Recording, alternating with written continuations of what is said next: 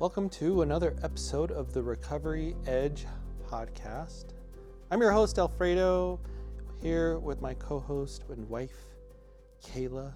And today on this episode, we just wanted to talk about our recovery this week and the topic of uh, unity or fellowship around this time of year. It seems uh, pretty helpful for me to listen about it and, and participate in meetings about it and talk just talk to people about it. Um, we did a, a meeting yesterday and we talked about the fellowship and how beneficial it was to us, especially in our early sobriety. You especially had some good insight on that, uh, what that was like for you to reach out for, um, I don't know, almost like a family like relationship with just people in the rooms. Because we come in here and we are pretty down on our luck and we've burned a lot of bridges. And when I got here, I just felt like, God, everybody hates me, you know. Um, and it was really unusual for I felt it was weird that people were so loving and open armed, like keep coming back, you know, like me, you know. Um, so that fellowship and unity feeling was something that um, really helped keep me in, even though I wasn't a one and done guy. Like I struggled for a couple years, but that same attitude that everybody had towards me is what made me understand that I can I can make it back.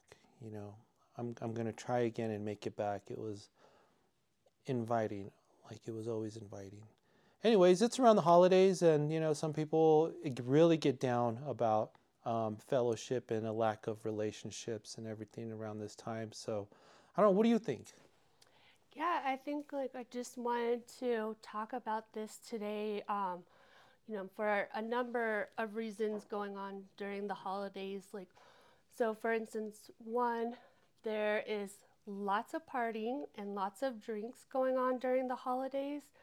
And so when I got sober, I just I didn't know what to do for the holidays. I was like, what what do people do if they don't get drunk with their family members or with, you know, their friends or whatnot? So I think like learning to enjoy the holidays sober. Um, so for me, I couldn't do that without the other women, without that fellowship. Um, and then also, you know, when we come into the rooms um, after we've destroyed our lives and everything, I don't know of any other uh, place that you can just destroy your life and then people clap and cheer when you come into the room and admit these things. You know, most people are not too happy um, when they hear about that. So I think that uh, the holidays can be very stressful, and that could be a trigger for people. Families can be a trigger. You know, like um, I mean, you have a big, wonderful family. Uh, not I, I don't have any relationship with my biological family, so not everybody has that uh, family place or that place that you know we go to grandma's house for christmas eve or we're going to go to mm-hmm. our aunt's house for christmas dinner not everybody has that and mm-hmm. some people do have those families but maybe they're drinking um, you know created rifts and destroyed relationships so maybe they don't have a place to go there um, and yeah i just i just think uh, the fellowship well, let me start by saying this. When I first got sober, I had no relationship with my biological family, and then the um, the guy I was dating at the time, the ex and I, you know, broke up, and my family was his family for a long time.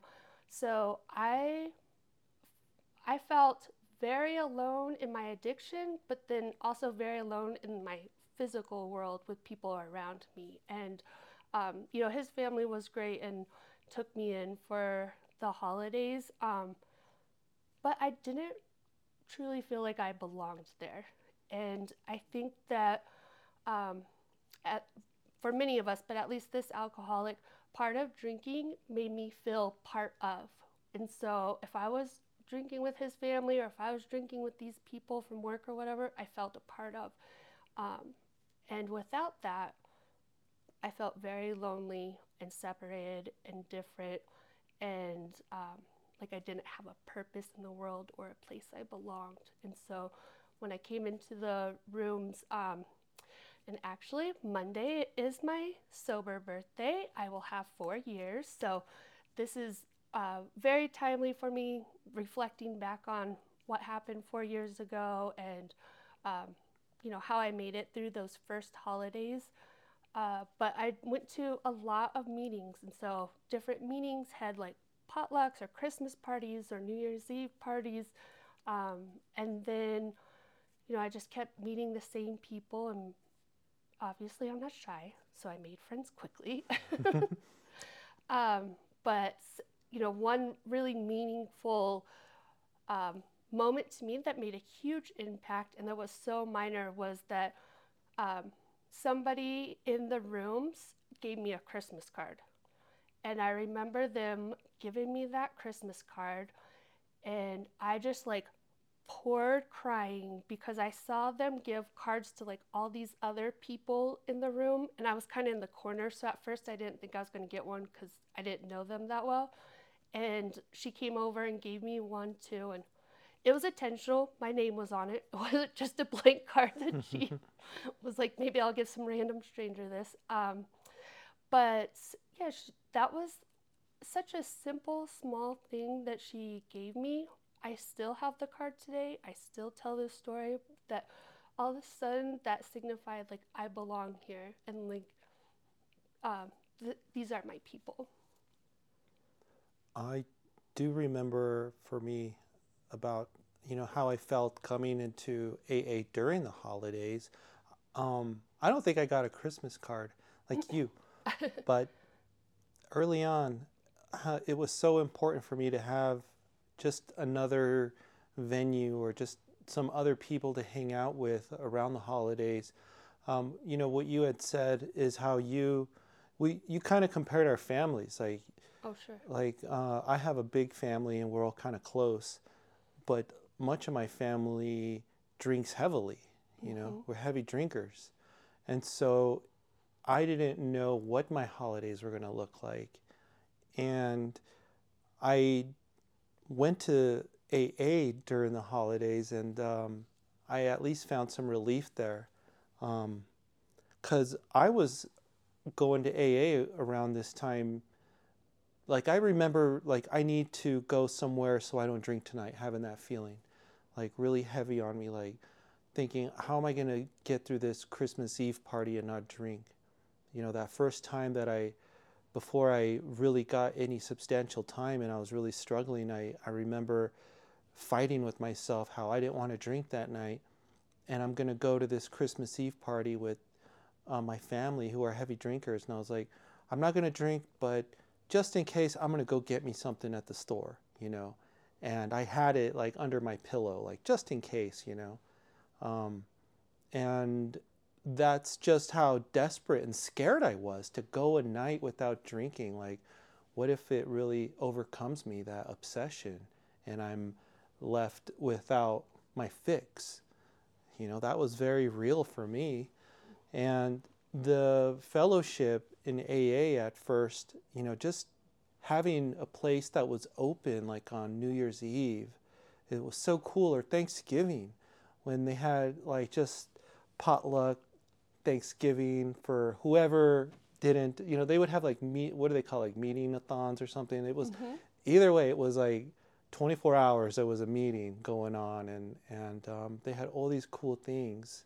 Um, I think these days I, I, I don't know if I take it for granted or I just don't because I don't go to those things and I, I should I should I shouldn't be such a like oh I got this I'm at home I got my life straightened or whatever because it's without the winners that were there when I went I wouldn't be here today. And it's important like I said in a meeting maybe it was yesterday when I don't give back I feel like I'm losing what I have you know? How you have oh. to give away what you have to keep it And the holidays is probably one of the best times to do that, just to be out there, I think. Um, because I'm remembering when I first got sober or was even just struggling, how important it was for AA to be open, to be around.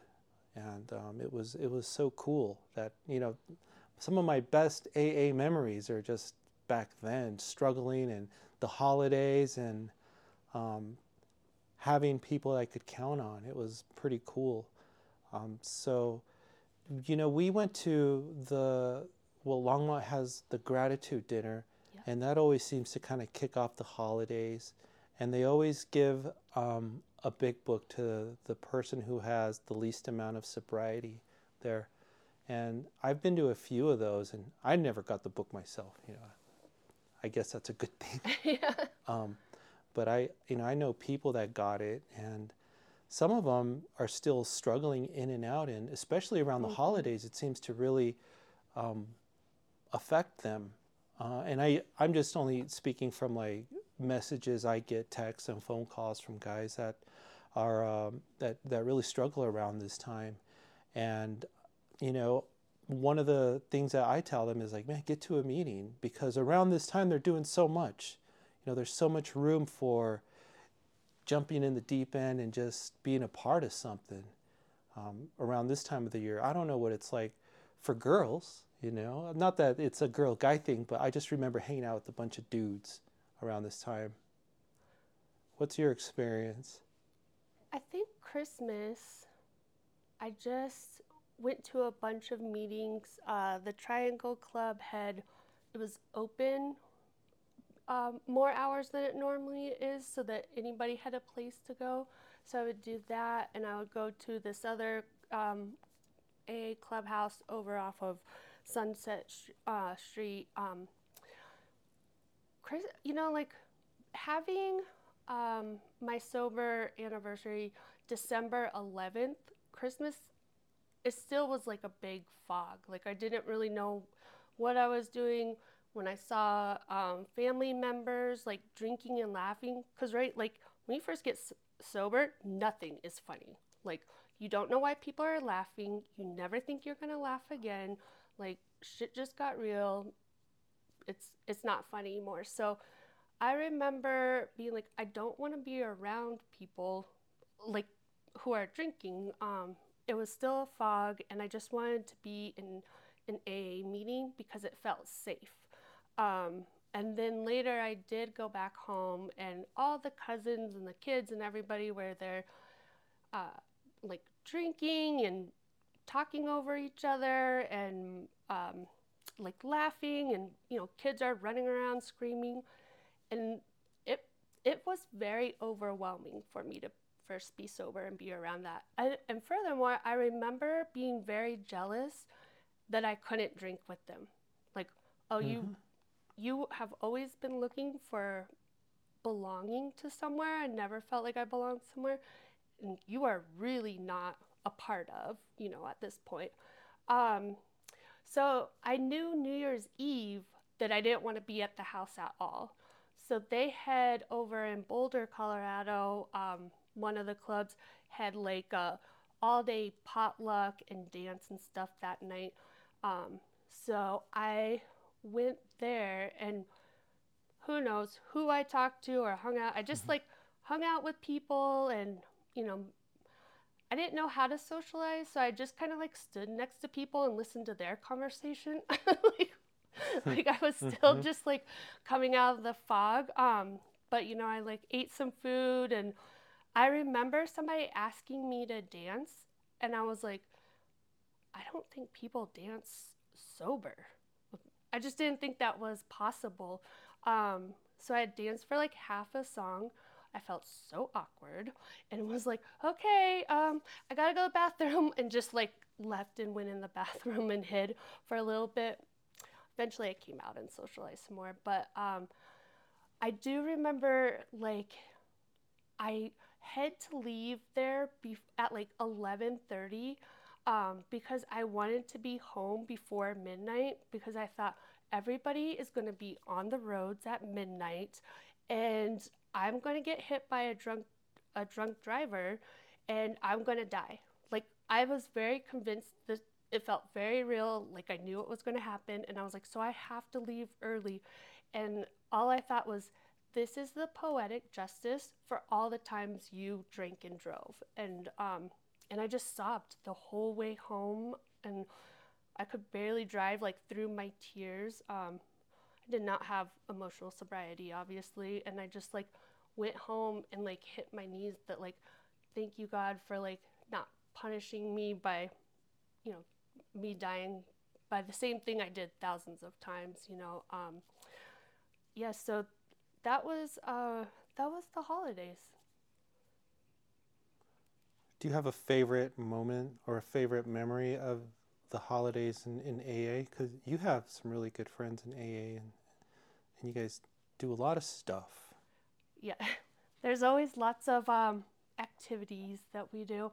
I think, um, you know, like the Christmas card moment was always like one of my fondest memories. Um, but also having my uh, sobriety date in December. I know it sounds like selfish, but like my anniversary dinners, the, like when we all come together for my anniversary, uh, or you know, for being sober for however many years, and then we go to a meeting. Some of those are just the best. Like everybody's in a great mood for the holidays, and you know, the um, they're celebrating me. but um, yeah, I think that probably those dinners, and we have uh, we take lots of pictures in our friends group, so we have pictures throughout the years, and you know on Facebook or whatever, or even Google Photos, it'll pop up like you have a memory on this day, and to see those pictures and then think about like how you know what was going on at that time and how far we've come is a real treat right? Because like sobriety can be well it can be like this. It is very long days in short years. So i can't believe that i've been sober for four years but those days you know there's times moment by moment i was just praying to god to help me get through and um, yeah but very short years. What's your favorite? I remember early on there was a New Year's Eve. It was a it was a function in Longmont. Um, it was the Boulder County AA guys did it or something, but it was like a dance, and I went and I was like, oh my gosh, I am never gonna dance sober. I hardly did it back in the day, and sober, uh, and and they had like a speaker, and I was just sitting at a table with. Uh, with the guy, and um, you know, I, I can say his first name, Michael. You know, and I remember he was just telling me, Alfredo, you know, the things that, you know, write down a list of, of what you want, and I bet you that you're gonna surpass them and whatever. And I was like, mm-hmm, whatever, dude. Like I hadn't even gotten like a year. Who knows? This might have been in my first couple years of trying AA, and it was pretty it was just a special night because i remember what he had told me and how i just kind of thought that would be magical but that's never going to happen to me you know? Um, and you know of course i was proven wrong. Life is just grand and wonderful beyond my wildest dreams. And, of course uh, it is. You're married to me. That's right. And um, that was a new year's eve thing and i've always like had just fond memories of AA coming together on, on special nights like that. Like I, I just think it's so cool that there was a place for not just people in AA, but people like me back then who just wanted to be somewhere, not to drink. Like, God, just take me, give me something else to do, you know, other than sit home and stare at the wall or TV or whatever, while all my friends and family are partying. Because that was for some reason, it was a real struggle for me, like mm-hmm. the fear of missing out or something. Um, even though it was killing me, you know, I needed something else to do. Boredom was my biggest enemy. It was always boredom. I was going to drink if I was bored. I didn't know what to do with myself. You know, I, I just, you know, didn't take care of anything in my life and I just wanted to party all the time. And so when you took away the drink, I was like, what am I supposed to do now? Especially around the holidays. Like, who gets sober around this time?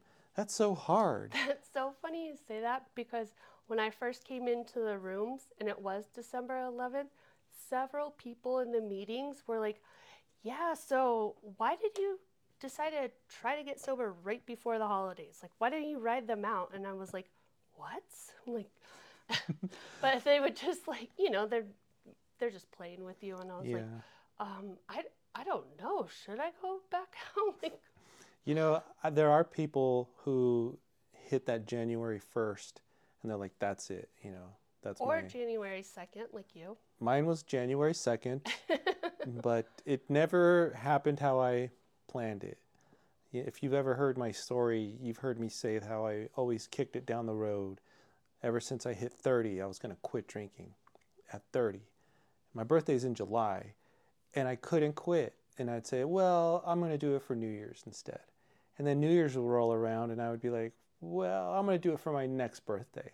So I always had like six months, you know, to keep drinking until finally 39 and a half, you know, I, uh, I, I finally quit.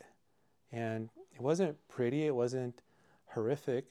It just, it was just, it was just time. My body, my soul, my spirit, no more.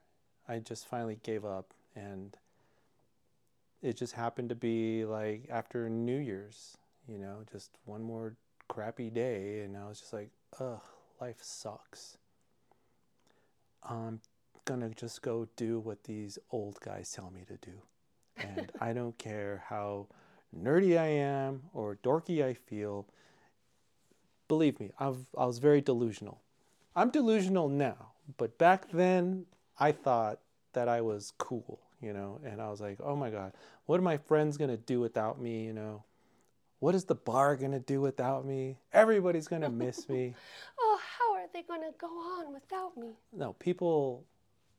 I, I didn't have many friends, and um, for good reason. I, you know, I was just, I was just a jerk, and I was so wrapped up in wondering what everybody was going to think if I finally just got sober.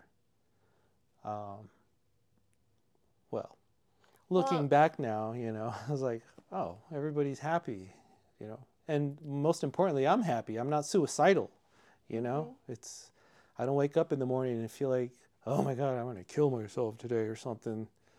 So, anyways, not to get too far off topic, but Well, uh, no, I'm glad you were saying like how during drinking you didn't have very many friends because um, most of my drinking, um, you know, when I when I did work before school was um, when I worked in the salon with my salon friends, and uh, they they were really more frenemies and drinking buddies than real friends. And you know, if shit ever hit the fan, they were not there for me. And um, you know, I've done some uh, enough step work to learn that that was a two-way street. You know, they I was not there for them. I didn't know how to be a true friend. I didn't uh, I didn't know how to show up for them and so in sobriety, when I first got sober, I also didn't have any friends and I didn't have drinking friends anymore. And so I came into the rooms and, um, you know, I went, when I first got sober, I thought that uh, carbs and other women were the enemy. And so. did you say carbs? like carbohydrates. Like from food? Yeah, I didn't want to Oh, be okay. fat. I'm vain.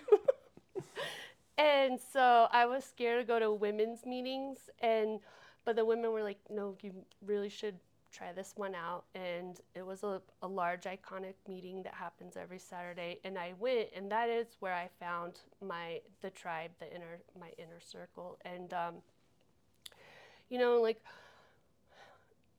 early sobriety, I was just very desperate and went to everything and just showed up all the time. Like, also, I didn't work or go to school, and it was a pandemic, so I had time to do those things. But um, as my sobriety moved on, and I started going to school, and I had a group of friends, and you know, I just started building a life for myself. I didn't go to as many events and I didn't do as many things. And I've noticed this my, with myself again with us getting married, moving to the new house, like getting ready to do IVF. Like, I don't go to things like I used to, like the unity dinner and or the gratitude dinner in Longmont. Like, I wouldn't have went to that if you didn't drag us there. I was like, oh, I got a laundry list of other things I'd rather do. And, um, you know, like I'm selfish. When I'm struggling, I want friends and the meetings to be there to make me feel better. I do this with God too. If I'm struggling, I want God to help me. When I'm not struggling and I am doing well, I'm like, I got this, guys. I'm just doing my own thing. And um, I really learned from my my tribe and being in the rooms that that's not how relationships work. It's a give and take. And so I have to show up to meetings, reach out to friends, talk to God, do all these things, even in good times. And maybe especially in good times, right? Because if past people didn't show up at good times, I wouldn't have, like, sobriety wouldn't have looked appealing to me. Um, and so, especially after this last, you know, uh, kind of bout of depression about not having biological kids, and that happened during the move to our new house, I went down such a deep depression um, and and just isolated and stayed at home. And that's that's a good amount of addictive behaviors for me. You know i'm not reaching out. I'm not participating in life.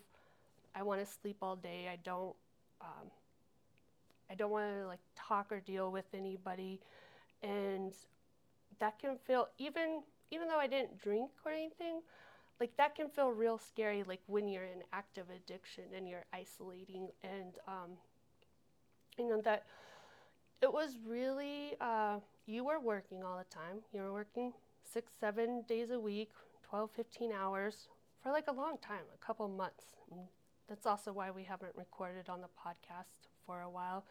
Um, but then I wanted you to make me feel better. And when you had a you know, do your job so that you can pay our bills, like I, I felt almost like rejected or, or more depressed, right? Like that's also the poor me, poor me, pour me another drink syndrome that I have. Um, and so actually my therapist was the one that had said like you need your own project to work on while Alfredo's working all these hours and you need to like have it be something that you're going to look forward to and have something that you're going to invite your friends and you'll feel your support group and they're just going to you know you need to be open and tell them the struggles because that's the other thing is i didn't want to talk about infertility for a long time.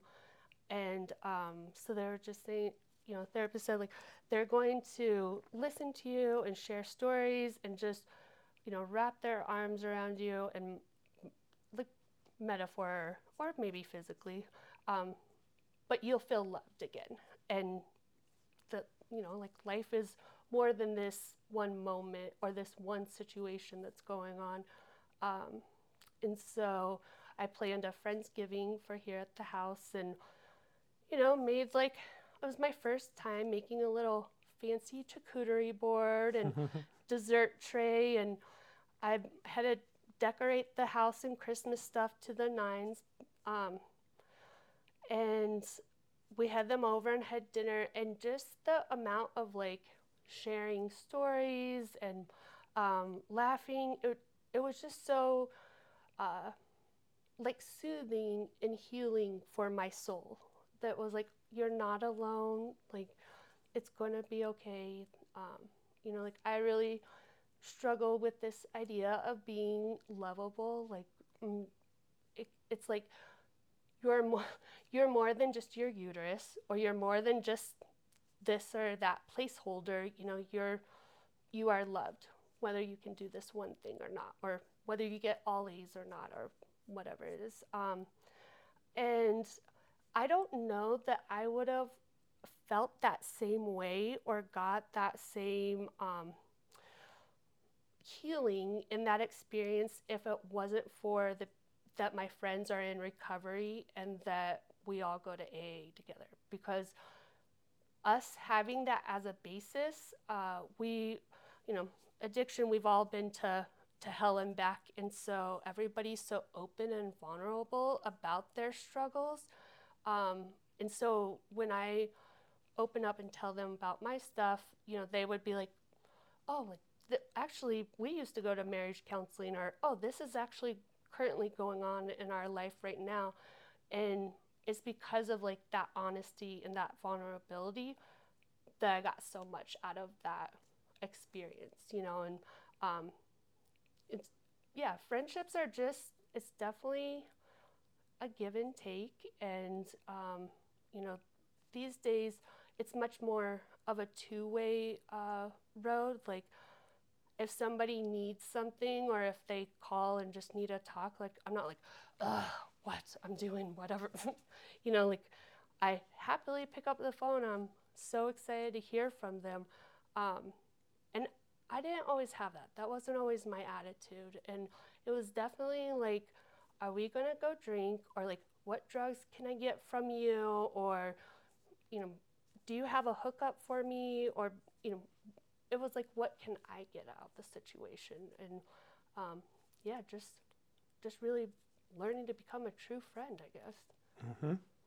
And th- that's neat that we can come to AA and discover new, um, new friends and new new ways to be unselfish.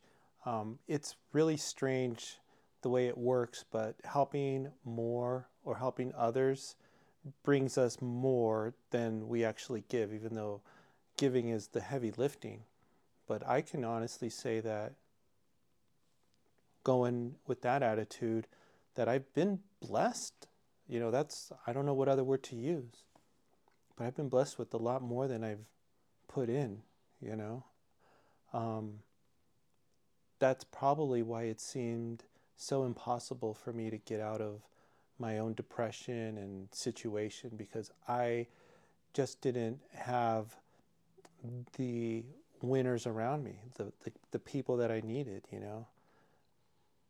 I don't know if they had the answer or what, but they were sober and I was trying to copy them and it was good enough to hit the pillow sober for 24 hours, you know, or whatever, you know, just and stack yeah. some days. So, um, well, we have a couple friends um, who we've seen lately who uh, we met in their rooms, but that are not sober. You know, um, last Friday we went on a 12 step call uh, to one one of our friends relapsed and needed to get to a meeting, and we actually had plans to go do a, another meeting and dinner and whatever. And um, I knew immediately and quite intuitively I need to drop what I'm doing and go pick our friend up and take them to a meeting. Um, and you know what's funny is that um, Thanksgiving was busy, and then the week after I was sick, so I hadn't been to a meeting in almost two weeks. And picking him up and seeing him and hearing him and just be a mess and you know all that stuff that did more for my sobriety than I ever did for him just driving and picking him up you know that really reignited um, it, it put a little fire under my ass to to go to meetings and to participate. And um, we went and saw another one of our friends um, in the hospital, and to see the um, to to see the decline from maybe like physically, but then also just like how he moves and stuff. From four years ago when I met him, that would have been like two different people, and um, each time that we, I should speak for myself, each time I see somebody relapse or I go on a 12 step call, it, it's like a God wink because it reminds me of like how far I've come and that you know we can all fall under this that the grass looks greener on the other side like I have friends that drink and they're at their holiday parties with their martinis or this or that. They're at some cocktail party and it looks so great. And, um, you know, I'm like at home in my sweatpants right now and messy bun and no makeup doing finals week, just studying day and night, like throwing up a Hail Mary and praying for an A. Um, that like yeah, that FOMO you were talking about, like I, I just want to go, you know, party with them and have fun and whatever. And um, first of all, that's never what I looked like when I was drinking because I never could have just one or two. So all my pictures of holiday parties that I was at, I just is like a hot mess. Um, but second of all, like this, when I see other than a picture, when I see that in person and how that plays out, I'm like, oh, that that doesn't appeal to me anymore. I don't want I don't want to put poison in my body. I don't want to be a sloppy drunk. I don't um, you know, I'm going to school, working towards something. We're, we have our our marriage and our house that we're, you know, building our building our empire and our podcasts and, you know, whatever it is. Um, like I guess I'm saying there's a bigger picture out there that I couldn't see before when I was drinking, but like this bigger picture that I'm working towards, not just oh, in this moment, I feel uncomfortable in my body, and where's my next drink that I can numb this feeling out, you know? So, um, you know, I'm incredibly, not that I want any of our friends to relapse or any of that happen, but it felt so good to be a friend that somebody else was in trouble and I could go pick them up and bring them to a meeting because you know for a long time I was the person you had to go pick up like I was the girl that passed out at the bar, was friends with the bartender. So my friend like put me down in the bar basement because there was lawn furniture down there. And then she had to like literally pick me up from, from the basement of the bar, put me in her car, drive me home. And I just party like that in my 20s all the time. And good thing I was friends with bartenders that took care of me. But I, I never I never paid them back. I, ne- I mean, I never was that kind of friend. You just, I was a shit show that you had to take care of, you know? And to be able to take care of somebody else and their time of need is is a real gift. Right. And this is the holiday, so we can wrap it up with some Christmassy like topics. One of them, or something that relates, anyways, in my opinion, and that is gift like the gift of giving back, you know, um, being there for other people, um, like trying to give what you got. When I did things early on, or when actually it's more like this when guys would give me rides and help me out, I would often say something like, oh, I'll pay you back or whatever. And they would be like, no, pay it forward to the next guy and who needs it in, in this program you know try to pay if somebody pays for your dinner and you'd be like oh i'll get the next one they'll be like no you just get the next newcomer you know and whatever and and that's kind of um, that's the economy of aa i think or of mm-hmm. helping others it's it's cool um, and then on the other note of uh, around the holidays it's the, the fellowship and gathering with people you know and how important it was for AA to be there, for me to uh, just have somewhere else to go where people aren't partying and drinking, you know, because drinking is so like everywhere around this time. And it's, you know, family parties, of course. And um, it was really crucial. And it was just, I'm just grateful that AA was around with their events and things and just around the clock meetings. And, uh, you know, here I am, um, you know, five, almost six years later, uh, still sober, and it's, it's it, I always got to give credit to AA, of course, and you know, being a, a January baby, um, you know, it was right after those holidays that I, I barely made it through, and um, I was really happy that um, I could be involved with AA, and now sober, just helping plan events for others now in AA and just trying to give back. And I'm grateful. So, yeah, so I think that something that I would want the person who's struggling drinking, who's trying to get um, sober, or maybe you're in sobriety and thoughts of drinking or relapsing, um, you know, is, is becoming more appealing or, or you're struggling with that. Um, I think I would want to tell them something that my grand sponsor um, once told me, and she was telling me this story, and uh, somebody had told her when she was struggling, you know, she's crying in a mess on the couch, and they had called her and invited her to um, to the I think it was a baby shower, and she was like, I don't want to go to a baby shower. I'm like, crying. I'm a mess. I'm in the middle of this crisis or whatever, and um, you know, the lady told her, well, you can't save your ass and save your face at the same time. So what is what is it going to be?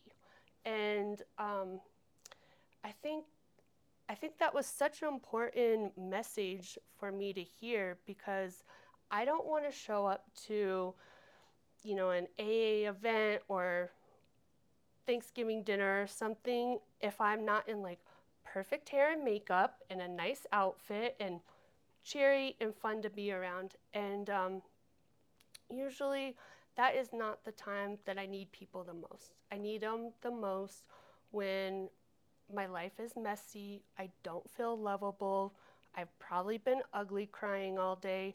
That's when I need to, to go. And so she was, um, you know, she was telling me, like, lots of times I'm more worried about saving my face, uh, you know, and and that if I wanted to be successful, I was going to have to get more worried about saving my saving my butt. And um, sometimes that means, you know, showing up to AA events messy or crying or you know upset, just anything to get out of that isolation and not be alone.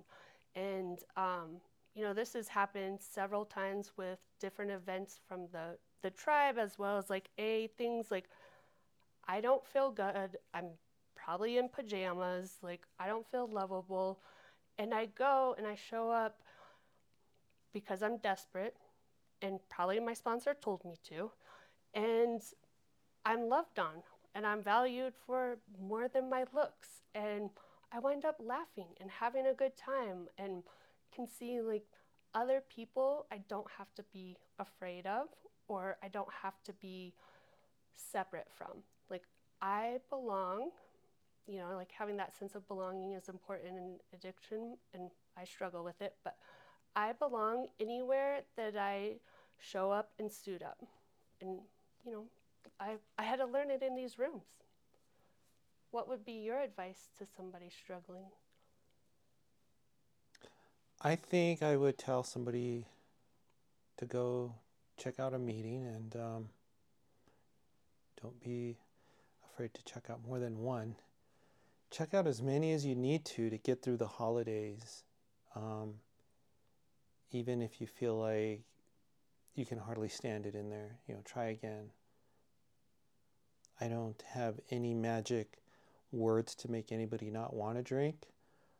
Um, I can't put it in a bottle and give it to anybody, but I can tell you what I did, and that was just keep going to all the things that uh, had other sober people there. It wasn't even about the meeting, it's just being around other people that aren't drinking, you know, and who had what I had, um, who were alcoholics. But, uh, but they had figured it out. No, I think that's great. Yeah.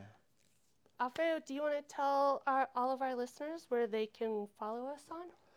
Yeah, you can go to our website at recoveryedgepodcast.com. Um, I'll have a link up in the show description. You can find the podcast, if you haven't already found it, on Apple Podcasts and Spotify. And we have a YouTube channel that uh, we update with every episode as well.